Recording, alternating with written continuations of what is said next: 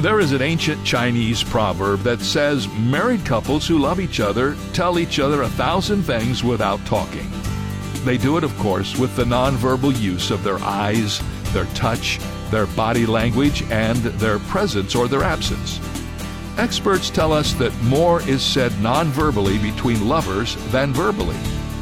That's why email, tweets, and text messages can be dangerous because they omit the nonverbal dimensions of communication.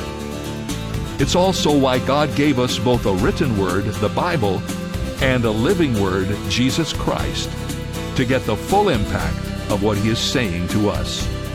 This is David Jeremiah encouraging you to get on the road to new life. Discover what God has said on Route 66. Route 66, driving the word home. Log on to Route66Life.com. Start your journey home today.